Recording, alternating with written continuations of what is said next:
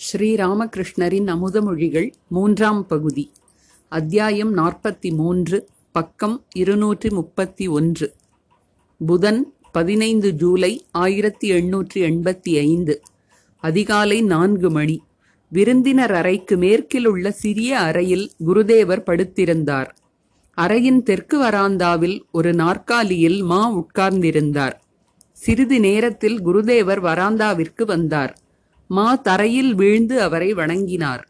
ஸ்ரீராமகிருஷ்ணர் நான் முன்பும் ஒருமுறை எழுந்தேன்.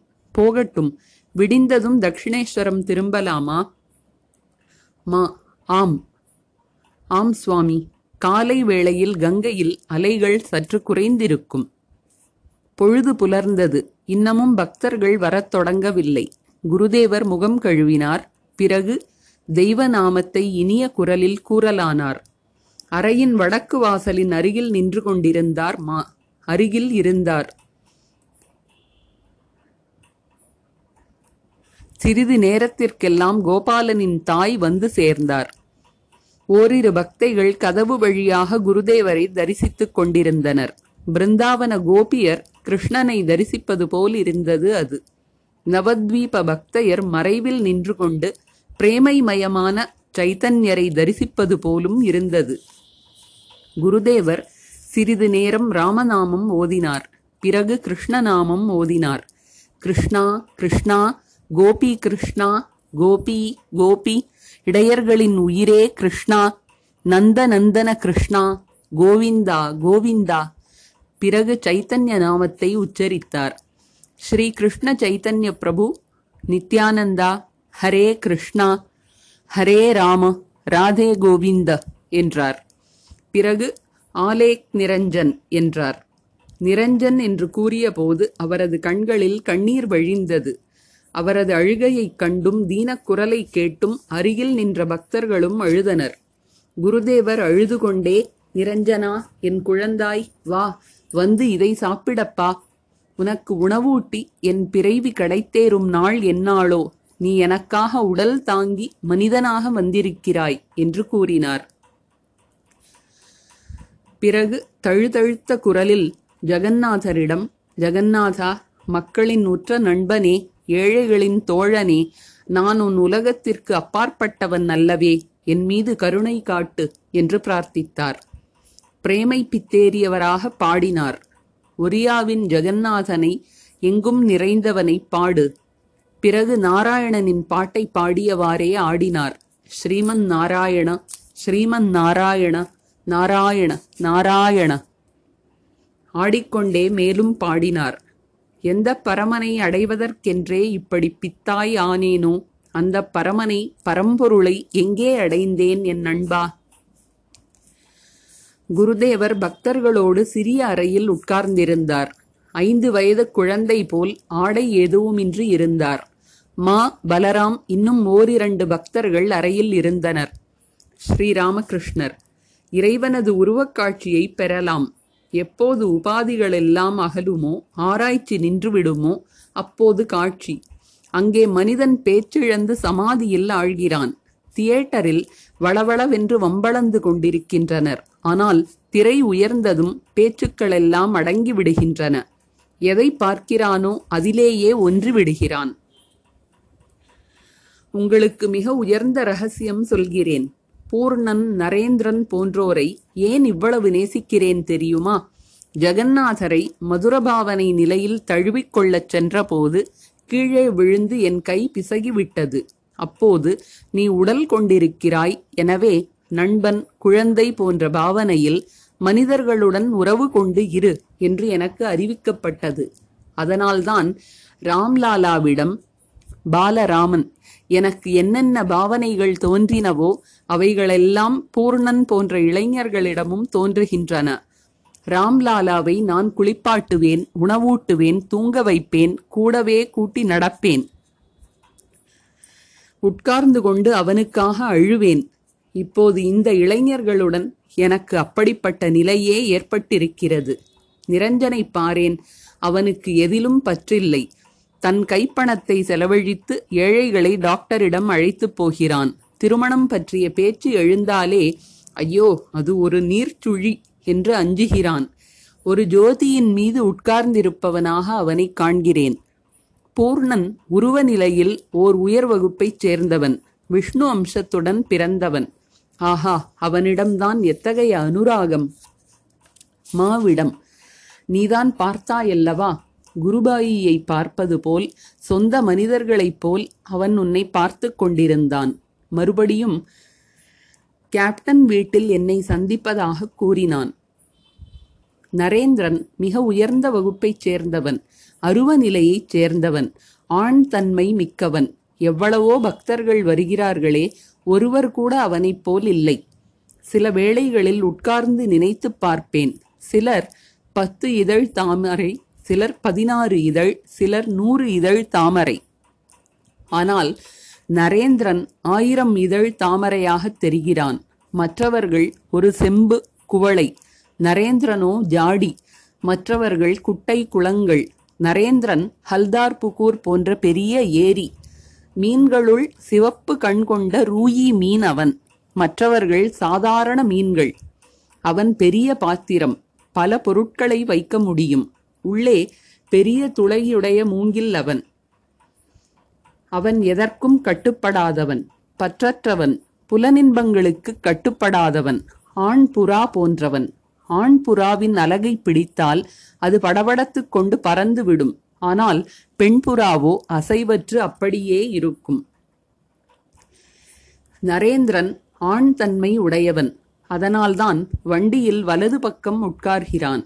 பவனாத் பெண் தன்மை உள்ளவன். ஆகவே அவனை மறுபக்கத்தில் உட்காரச் சொல்கிறேன். கூட்டத்தில் நரேந்திரன் இருந்தால் எனக்கு ஒரு தனி பலமே வருகிறது. மகேந்திர முகர்ஜி வந்து குருதேவரை வணங்கினார். மணி எட்டு இருக்கும்.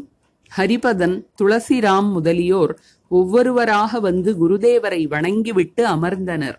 பாபுராமுக்கு காய்ச்சல். அவனால் வர இயலவில்லை. ஸ்ரீராமகிருஷ்ணர் மா முதலியவர்களிடம் சிறிய நரேன் வரவில்லையா? நான் போய்விட்டிருப்பேன் என்று நினைத்திருப்பான்.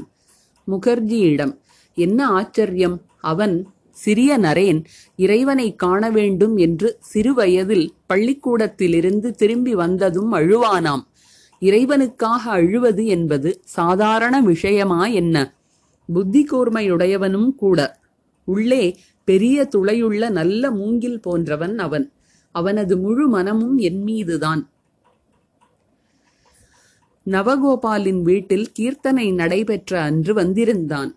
அவர் எங்கே என்று கேட்டபடிதான் நுழைந்தான். வேறெந்த உணர்வும் அவனுக்கு இல்லை. எல்லோரையும் மிதித்து கொண்டே நடந்து வந்தான் என்று கிரீஷ் என்னிடம் கூறினார். வீட்டினர் திட்டுவார்களே என்ற பயமே இல்லையாம். தொடர்ந்து மூன்று நாட்கள் தட்சிணேஸ்வரத்திலேயே தங்கினான். முகர்ஜி நீங்கள் நேற்று பேசியதைக் கேட்டு பாக்பதாரைச் சேர்ந்த ஹரி வியந்து போனான். அவர் பேசியவை சாங்கியம் பாத் பாதஞ்சலம் வேதாந்தம் இவற்றில் உள்ளவை. அவர் சாதாரண மனிதர் அல்ல என்று சொன்னான். ஸ்ரீராமகிருஷ்ணர் ஆனால் நான் சாங்கியம் வேதாந்தம் எதுவும் படிக்கவில்லையே. பூரண ஞானமும் பூரண பக்தியும் ஒன்றே. இது அல்ல இது அல்ல என்று ஆராய்ச்சி செய்து கொண்டே போனால் முடிவில் பிரம்மஜானம் ஏற்படுகிறது. பிறகு எதை விட்டோமோ அதையே மறுபடியும் ஏற்றுக்கொள்கிறோம். மாடிக்குப் போகும்போது எச்சரிக்கையாக போக வேண்டும். மாடியை அடைந்த பிறகு செங்கல் சுண்ணாம்பு காரை முதலிய எந்த பொருட்களால் மாடி கட்டப்பட்டுள்ளதோ அதே பொருட்களால் தான் படிகளும் கட்டப்பட்டிருக்கின்றன என்பது தெரியும். உயர்ந்தது என்ற எண்ணம் யாரிடம் இருக்கிறதோ அவனிடம் தாழ்ந்தது என்ற எண்ணமும் இருக்கும். ஞானம் பெற்ற பிறகு உயர்ந்தது தாழ்ந்தது எல்லாம் ஒன்றாகத் தோன்றும். பிரஹ்லாதனிடம் உண்மை ஞானம் தோன்றும் போது சோகம் நிலையில் இருப்பான். உடல் உணர்வு வரும்போது தாசோகம் அதாவது நான் உன் சேவகன் என்ற நிலையில் இருப்பான்.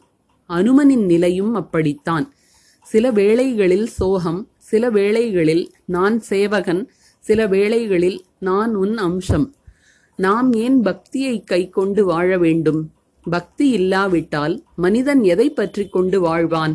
எதை வைத்து அவன் நாட்களை கழிப்பான்? நான் என்பது மறையக்கூடியதல்லவே. நான் என்ற குடம் இருக்கும் வரை சோகம் நிலை வராது. சமாதி நிலை ஏற்பட்டால் நான் அடியோடு துடைக்கப்பட்டு விடுகிறது. அங்கே எது உண்டோ அது உண்டு. அதன் பிறகு நான் நல்லவனா நீ நல்லவளா என்பதை நீயே அறிவாய் என்று ராம்பிரசாதர் கூறுகிறார். நான் இருக்கும் வரை பக்தனைப் போல் இருப்பதுதான் நல்லது. நான் பகவான் இது நல்லதல்ல. ஓ மனிதா பக்தனைப் போல் இரு கிருஷ்ணனைப் போல் அல்ல. ஆனால் இறைவனே தம்மை அந்த நிலைக்கு உயர்த்துவாரானால் அப்போது விஷயமே வேறு. ஓர் எஜமான் அன்பின் காரணமாக தன் வேலைக்காரனை பார்த்து வா வா என் அருகில் வந்து உட்கார். நீயும் என்னைப் போல்தான் என்று சொல்வது போன்றது இது. கங்கையைச் சேர்ந்தது அலை. ஆனால் அலையைச் சேர்ந்தது அல்ல கங்கை. சிவபெருமானுக்கு இரண்டு நிலைகள் உண்டு. அவர் தன்னில் இன்பம் காண்பவராக தன்னிலேயே லயித்திருக்கும் போது சோகம் நிலை. அந்த யோக நிலையில் எல்லாம் அமைதி. நான் என்ற தனி உணர்வு இருக்கும்போது ராம் ராம் என்று கூறி ஆடுவார். எது அசையாததோ அதற்கு அசைவும் இருக்கிறது. இதோ இப்போது நீ அசைவற்று இருக்கிறாய். ஆனால் சிறிது நேரத்திற்கு பிறகு செயலில் ஈடுபடுகிறாய். ஞானமும் பக்தியும் ஒன்றே. ஆனால் ஒருவன் ஜலம் என்கிறான் மற்றொருவன் பனிக்கட்டி என்கிறான். அவ்வளவுதான் வித்தியாசம். பொதுவாக சமாதி இரண்டு வகை. ஒன்று ஞான நெறியின் மூலம் வருவது ஆராய்ச்சி செய்து செய்து நான் என்பது அழிந்த பிறகு வருவது. இதனை ஸ்தித சமாதி அல்லது ஜட சமாதி நிர்விகல்ப சமாதி என்பர். பக்தி நெறி மூலம் வருவது பாவனை சமாதி எனப்படும். இதில் இறையானந்தத்தை சுவைக்க அனுபவிக்க ஒரு கோடு போல் நான் இருக்கிறது. காமினி காஞ்சனத்தில் பற்று இருக்குமானால் இவை எதுவும் மனத்தில் பதியாது. மனம் காமினி காஞ்சனத்தில் இருந்தால் எதுவும் கைகூடாது என்று கேதாரிடம் சொன்னேன். அவனது நெஞ்சை தொட்டு தடவ வேண்டும் என்று விரும்பினேன் ஆனால் முடியவில்லை. அவனுள் எல்லாம் கோணல்களும் முடிச்சுகளுமாக இருந்தன. துர்நாற்றம் அடிக்கும் வீடு போல் இருந்தான் அவன். என்னால் உள்ளே நுழைய முடியவில்லை. சுயம்புலிங்கத்தின் வேர் காசி வரை நீண்டிருக்குமாம். அதுபோல் அவனிடம் உலகியல் பற்று வேர்விட்டு படர்ந்திருந்தது. உலகியல் பற்று காமினி காஞ்சன பற்று இருந்தால் எதுவும் நடக்காது. இந்த இளைஞர்களின் உள்ளே காமினி காஞ்சனம் இன்னும் நுழையவில்லை. அதனால்தானே நான் அவர்களை இவ்வளவு நேசிக்கிறேன். நீங்கள் பணக்கார பிள்ளைகளை அழகான பிள்ளைகளைத்தான் நேசிக்கிறீர்கள் என்றான் ஹாஸ்ரா. அது உண்மைய உண்மையானால் ஹரீஷ் லாட்டு நரேந்திரன் போன்றோரை நான் ஏன் நேசிக்க வேண்டும்? சாதத்தில் சேர்த்து கொள்ள உப்பு வாங்க கூட காசில்லாமல் கஷ்டப்படுகிறான் நரேந்திரன். இவர்களின் உள்ளே இன்னும் உலகியல் நுழையவில்லை. அதனால்தான் அவர்களின் உள்ளம் இவ்வளவு தூய்மையாக இருக்கிறது. அத்துடன் இவர்களுள் பலர் நித்திய சித்தர்கள் பிறவியிலிருந்தே மனம் இறைவனையே நாடி நிற்கிறது. எப்படி தெரியுமா? நீ ஒரு தோட்டத்தை வாங்கியிருக்கிறாய். அதை வெட்டி சீராக்கி கொண்டு வரும்போது திடீரென்று ஓரிடத்தில் குழாய் ஒன்று தென்படுகிறது. அதிலிருந்து தண்ணீர் குபுகுபுவென்று வேகமாக பாய்கிறது. பலராம் சுவாமி வாழ்க்கை உண்மையல்ல என்ற ஞானம் பூர்ணனுக்கு எவ்வாறு ஏற்பட்டது? ஸ்ரீராமகிருஷ்ணர் முற்பின பிறவிகளின் வினைப்பயனால். பல பிறவிகளில் அவன் பாடுபட்டிருக்கிறான். சிறிதாக இருப்பதும் பெரிதாவதும் எல்லாம் உடம்புதான். ஆன்மா மாறுவதில்லை. இவர்களின் விஷயம் எப்படி தெரியுமா? முதலில் பழம் அதை அடுத்து பூ. முதலில் இறைக்காட்சி பிறகு அவரது மகிமைகளையும் குணங்களையும் கேட்பது. பிறகு அவருடன் ஒன்று கலத்தல். நிரஞ்சனைப்பார் கொடுக்கல் வாங்கல் எதுவும் இல்லை. அழைப்பு வந்தால் உடனே புறப்படத் தயார். ஆனால் தாயார் இருக்கும் வரை அவளை பார்த்து கொள்ள வேண்டும். நான் என் தாயை மலரும் சந்தனமும் கொண்டு பூஜித்தேன்.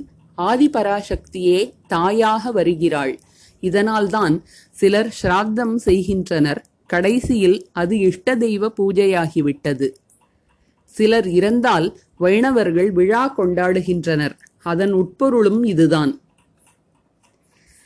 சொந்த உடம்பை பற்றிய கவலை இருக்கும் வரை தாயையும் கவனித்தே ஆக வேண்டும். அதனால்தான் ஹாஸ்ராவிடம் நமக்கு இருமல் வந்தால் கற்கண்டு மிளகு எல்லாம் தேடுகிறோம். மிளகும் உப்பும் சேர்த்து பொடிக்கிறோம்.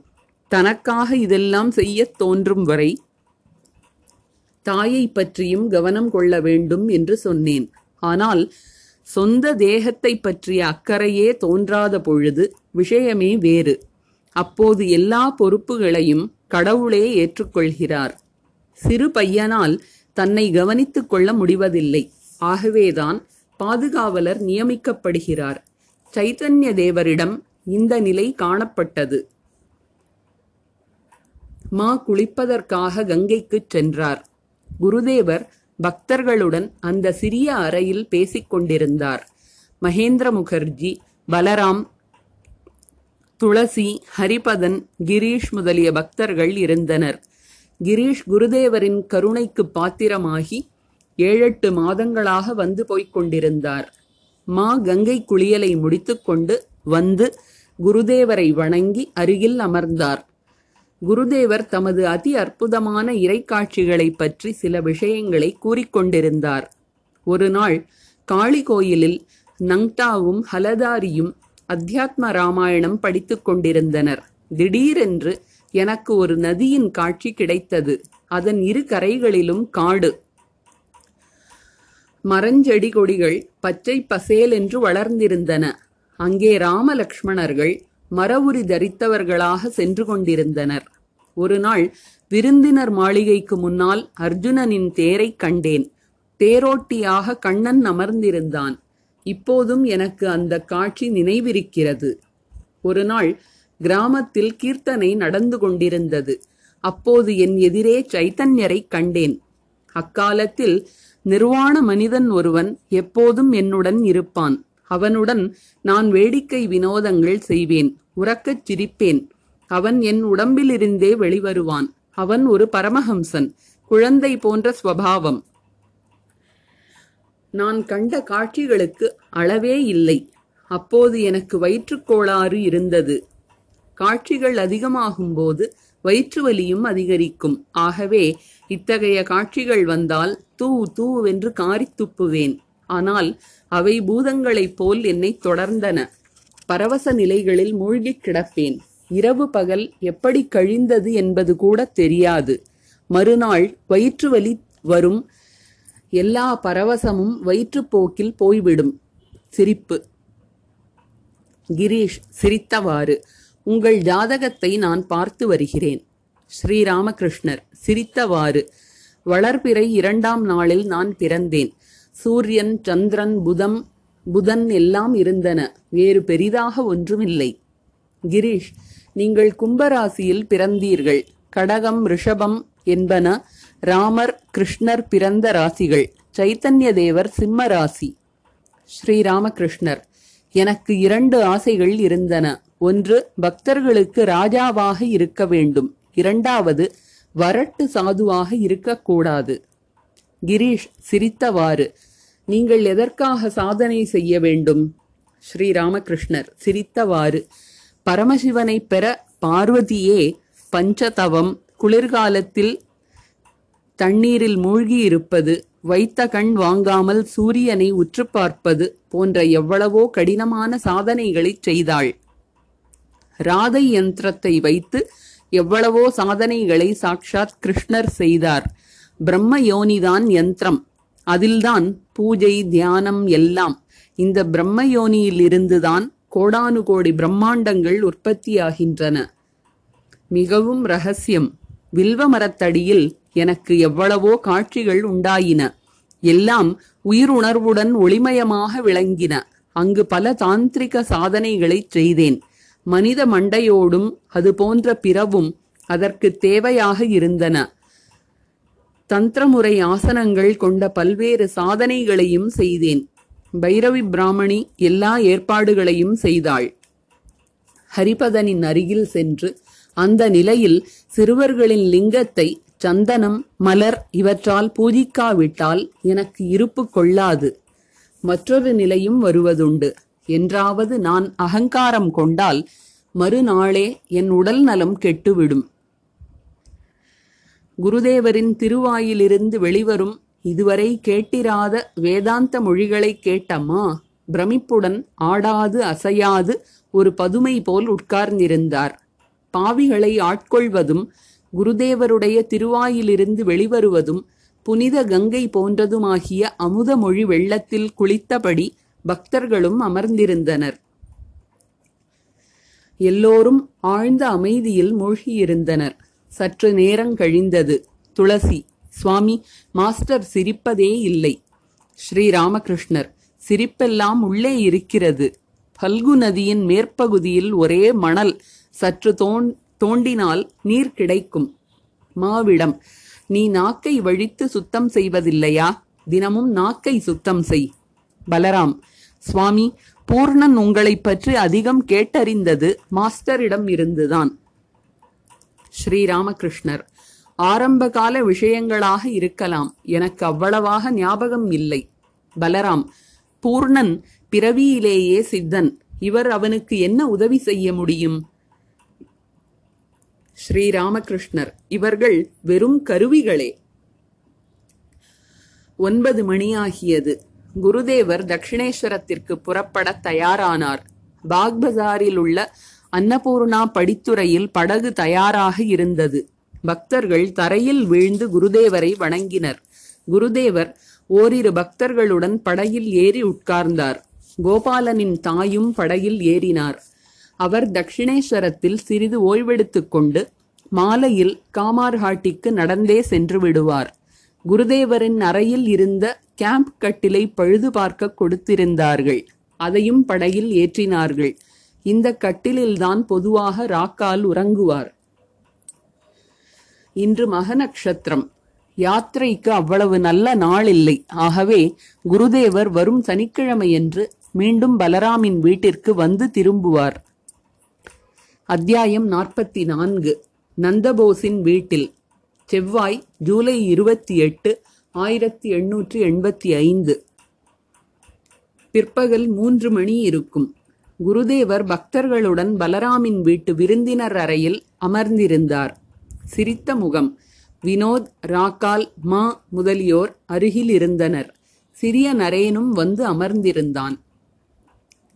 குருதேவர் காலையிலேயே வந்துவிட்டார். பக்தர்களுடன் மதியம் சாப்பிட்டார். பலராமின் வீட்டில் தினசரி ஸ்ரீ ஜெகந்நாதர் பூஜை நடைபெறும். ஆகவே பலராமின் வீட்டு உணவு தூய்மையானது என்று குருதேவர் கூறுவது வழக்கம். நந்தபோஸின் வீட்டில் தெய்வப் படங்கள் பல இருப்பதாக நாராயணனும் வேறு சில பக்தர்களும் கூறியிருந்தனர். எனவே குருதேவர் அன்று மாலை அங்கே சென்று அந்த படங்களை பார்ப்பதாக இருந்தார். நந்தபோஸின் வீட்டிற்கு அருகில் பிராமண பக்தை ஒருத்தியின் வீடு இருந்தது. குருதேவர் அங்கும் போவதாக இருந்தார். மகளை இழந்த வருத்தத்தில் மூழ்கியிருந்த அவள் குருதேவரை தரிசிக்க அடிக்கடி தட்சிணேஸ்வரம் வருவாள்.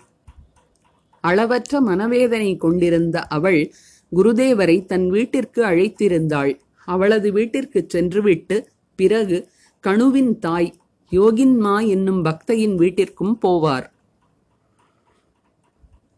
குருதேவர் பலராமின் வீட்டிற்கு வந்ததும் பக்த இளைஞர்களை கூப்பிட்டு அனுப்பினார். சிறிய நரேன் ஒருமுறை பல வேலைகள் இருப்பதால் அடிக்கடி வர முடிவதில்லை. தேர்விற்கும் படிக்க வேண்டியுள்ளது என்று கூறியிருந்தான். சிறிய நரேன் வந்ததும் குருதேவர் அவனிடம் பேசத் தொடங்கினார். ஸ்ரீராமகிருஷ்ணர் சிறிய நரேனிடம் உன்னை கூப்பிட்டு அனுப்பவில்லையே. சிறிய நரேன் சிரித்துக்கொண்டே அதனால் என்ன? ஸ்ரீராமகிருஷ்ணர் அப்பா உனக்கு ஏதாவது தொந்தரவு ஏற்படக்கூடும். உனக்கு நேரம் கிடைத்தால் வா. குருதேவர் சற்று வருத்தத்துடன் பேசுவது போல் இதனை கூறினார். குருதேவரை நந்தபோஸின் வீட்டிற்கு அழைத்துச் செல்ல ஒரு பல்லக்கு வந்தது. தெய்வ நாமத்தை உச்சரித்தபடியே குருதேவர் பல்லக்கில் ஏறினார். காலில் கருப்பு நிற வார்னிஷ் அடித்த கேன்வாஸ் செருப்பு. சிற சிவப்பு கரை வேட்டி உடுத்தியிருந்தார். உத்தரீயம் இல்லை. பல்லக்கில் ஓர் ஓரமாக மா குருதேவரின் காலணிகளை வைத்தார். மா பல்லக்குடன் நடந்து சென்றார். சிறிது நேரத்தில் பரேஷும் அவருடன் சேர்ந்து கொண்டார். பல்லக்கு நந்தபோஸின் வீட்டு வாசலில் நுழைந்தது. முன்னால் உள்ள பரந்த முற்றத்தை கடந்து வீட்டின் அருகில் சென்று நின்றது. நந்தபோஸின் உறவினர்கள் வந்து குருதேவரை வணங்கினர். செருப்பை எடுத்துத் தருமாறு குருதேவர் மாவிடம் கூறினார். பல்லக்கிலிருந்து இறங்கி மாடியில் உள்ள கூடத்திற்கு வந்தார். நீண்ட அழகிய கூடம் அது. நான்கு சுவர்களிலும் தெய்வப் படங்கள் மாட்டப்பட்டிருந்தன. நந்தபோஸும் அவரது சகோதரரான பசுபதியும் குருதேவருடன் பேசத் தொடங்கினர். கிரீஷின் சகோதரரான அதுலும் வந்திருந்தார். பிரசன்னனின் தந்தை நந்தபோஸின் வீட்டிற்கு அடிக்கடி வந்து போவது வழக்கம். அவரும் அன்று வந்திருந்தார். குருதேவர் பல படங்களை பார்ப்பதற்காக எழுந்தார். அவருடன் மாவும் ஒரு சில பக்தர்களும் சென்றனர். பசுபதி குருதேவருடன் சென்று படங்களை காண்பிக்கலானார். குருதேவர் முதலில் நான்கு கரங்களைக் கொண்ட விஷ்ணுவின் படத்தை கண்டார். கண்ட மாத்திரத்திலேயே பரவச நிலையில் ஆழ்ந்தார். நின்று கொண்டிருந்தவர் தரையில் உட்கார்ந்து சிறிது நேரம் அப்படியே இருந்தார். அனுமனின் தலையில் ஸ்ரீராமர் கை வைத்து ஆசீர்வதிக்கும் படம் இரண்டாவது. அனுமனின் பார்வை ஸ்ரீராமரின் பாத தாமரை மீதே இருந்தது. குருதேவர் நீண்ட நேரம் அந்த படத்தை கூர்ந்து பார்த்தார். பரவச நிலையில் ஆஹா ஆஹா என்று கூறினார். அடுத்த படம் கதம்ப மரத்தடியில் நின்று புல்லாங்குழல் ஊதும் கிருஷ்ணனின் படம். நான்காவது படம் வாமனாவதாரம். குடைபிடித்துக் கொண்டு பலியின் யாகசாலையை நோக்கி வாமனன் செல்வதாக அமைந்தது. குருதேவர் இந்த படத்தை பார்த்ததும் வாமனன் என்று கூறிக்கொண்டு வைத்த கண் வாங்காமல் பார்த்தார். அடுத்து நரசிம்மமூர்த்தியின் படத்தை பார்த்து மகிழ்ந்தார். அதையடுத்து கண்ணன் இடையர்களுடன் மாடு மேய்க்கும் படம். பிருந்தாவனத்தில் யமுனை நதிக்கரை. அதை கண்டதும் ஆஹா எவ்வளவு அழகான படம்! என்று மா உரத்த குரலில் புகழ்ந்தார். ஏழாவது படத்தை பார்த்த குருதேவர் தூமாவதி என்றார். எஷ்- எட்டாவது ஷோடஷி ஒன்பதாவது புவனேஸ்வரி பத்தாவது படம் தாரா பதினொன்றாவது காளி. இந்த படங்களை எல்லாம் பார்த்துவிட்டு குருதேவர் இவர்கள் உக்ரமூர்த்திகள் இவர்களை வீட்டில் வைத்திருக்க கூடாது வைத்தால் தினமும் பூஜை செய்ய வேண்டும். உங்களுக்கு நல்ல காலம் அதனால்தான் நீங்கள் வைத்திருக்கிறீர்கள் என்றார். அன்னபூரணியின் படத்தை பார்த்துவிட்டு பரவச நிலையில் ஆஹா ஆஹா என்றார். அடுத்தது ராதை. நிகுஞ்ச வனத்தில் தோழிகள் சூழ சிம்மாசனத்தில் அமர்ந்திருக்கிறாள். கண்ணன் ஒரு காவலாளியைப் போல் காவல் காத்துக் கொண்டிருக்கிறார். அதையடுத்து ஊஞ்சலில் ஆடுகின்ற கண்ணனின் படம். பிறகு ஒரு கண்ணாடி அலமாரியில் கலைமகள் வீணையை கையில் ஏந்தி தன்னை மறந்து இசைத்துக் கொண்டிருக்கிறாள். இந்த மூர்த்தியை குருதேவர் வெகுநேரம் பார்த்து கொண்டிருந்தார். படங்களை பார்ப்பது முடிந்தது. குருதேவர் நந்தபோஸின் அருகில் வந்து நின்று கொண்டு இன்று மிக்க மகிழ்ச்சி அடைந்தேன். வெகு அருமையான படங்கள். நீங்கள் உண்மையான ஓர் ஹிந்து. இங்கிலீஷ்காரர்களின் படங்களை வைக்காமல் இந்த படங்களை வைத்திருப்பது ஆச்சரியம்தான் என்றார். நந்தபோஸ் உட்கார்ந்திருந்தார். அவர் குருதேவரிடம் உட்காருங்கள் உட்காருங்கள். ஏன் நின்று கொண்டிருக்கிறீர்கள்? என்று கூறினார். ஸ்ரீ ராமகிருஷ்ணர் உட்கார்ந்து கொண்டே இவை பெரிய படங்கள். நீங்கள் உண்மையான ஹிந்து. நந்தபோஸ் இங்கிலீஷ்காரர்களின் படங்களும் இருக்கின்றன. ஸ்ரீராமகிருஷ்ணர் சிரித்தவாறு அவை அவ்வளவு முக்கியமல்ல. அந்த படங்களில் உங்களுக்கு அவ்வளவு கவனம் இல்லை. கேசவரின் நவவிதான் படம் சுவரில் தொங்கிக் கொண்டிருந்தது. அதை வரைவதற்கு ஏற்பாடு செய்தவர் சுரேஷ் மித்ரர். அவர் குருதேவரின் நெருங்கிய பக்தர். வெவ்வேறு மதங்களில் நம்பிக்கையுள்ளவர்கள் பல பாதைகள் வழியாக ஒரே இறைவனை நோக்கிச் செல்கிறார்கள் என்பதை ஸ்ரீ ராமகிருஷ்ணர் கேசவருக்கு சுட்டிக்காட்டுவதாக அந்த படம் வரையப்பட்டிருந்தது. அடையும் இடம் ஒன்றுதான் பாதைகள்தான் வேறு. ஸ்ரீராமகிருஷ்ணர். அது சுரேந்திரரின் படம். பிரசன்னரின் தந்தை சிரித்தபடி நீங்களும் அதில் இருக்கிறீர்கள். ஸ்ரீராமகிருஷ்ணர் சிரித்தவாறு ஆம் அதில் எல்லாம் உள்ளது. இதுதான் தற்காலத்திற்கு ஏற்ற லட்சியம் இவ்வாறு கூறிய குருதேவர் திடீரென்று பரவசத்தில் ஆழ்ந்தார். தேவியுடன் பேசலானார். சிறிது நேரத்திற்கு பிறகு கள் குடித்தவனைப் போல் நான் என் வசம் இழந்து விடவில்லை என்றார். பிறகு வீட்டை பார்த்தபடி பெரிய வீடு ஆனால் அதில் என்ன இருக்கிறது? செங்கல் சுண்ணாம்பு மரம்தான் என்றார். சிறிது நேரத்திற்குப் பிறகு தெய்வப் படங்களை எல்லாம் கண்டதில் மிக்க மகிழ்ச்சி என்றார். பிறகு உக்ரமூர்த்திகளாகிய காளி தாரா பிணம் நரிகள் இவை சூழ சுடுகாட்டில் உறைபவள் போன்றோரின் படங்களை வீட்டில் வைப்பது நல்லதல்ல. வைத்தால் பூஜை செய்ய வேண்டும் என்று கூறினார். பசுபதி சிரித்தவாறு அவள் நடத்துகின்ற காலம் வரை நடக்கும். ஸ்ரீராமகிருஷ்ணர் அது உண்மைதான். ஆனால் இறைவனிடம் மனத்தை வைப்பது நல்லது. அவரை மறந்து வாழ்வது நல்லதல்ல. நந்தபோஸ் நம் மனம் எங்கே இறைவனை நாடுகிறது? ஸ்ரீராமகிருஷ்ணர் அவரது அருள் இருந்தால் நாடும்.